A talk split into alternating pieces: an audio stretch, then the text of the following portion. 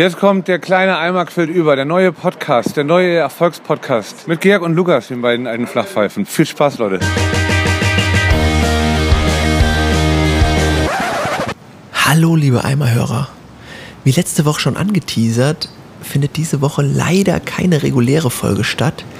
Das hat auch Gründe.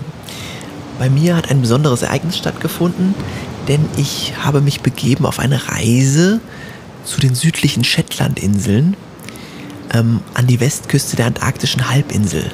Dort betreiben wir Deutschen hier eine Forschungsstation zusammen mit Chile, die heißt O'Higgins. Und hier erforschen wir, welche Wege die Eisschollen auf pazifischen Strömen nutzen, um Eisbären zu transportieren. Euch sagt ja alle Lars, der kleine Eisbär, was, ne? Und das wird hier erforscht und deswegen bin ich hier angereist und mache da fleißig mit bei der Forschungsaktion und kann deswegen leider keine reguläre Folge aufnehmen.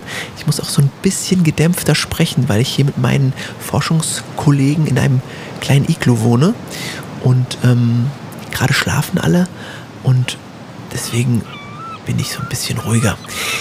Georg, du weißt Bescheid. Ich komme nächste Woche wieder. Ähm, wir fahren mit so ein paar Jetskis äh, Richtung antarktischen Abflughafen und fliegen dann direkt mit dem Direktflug nach Köln.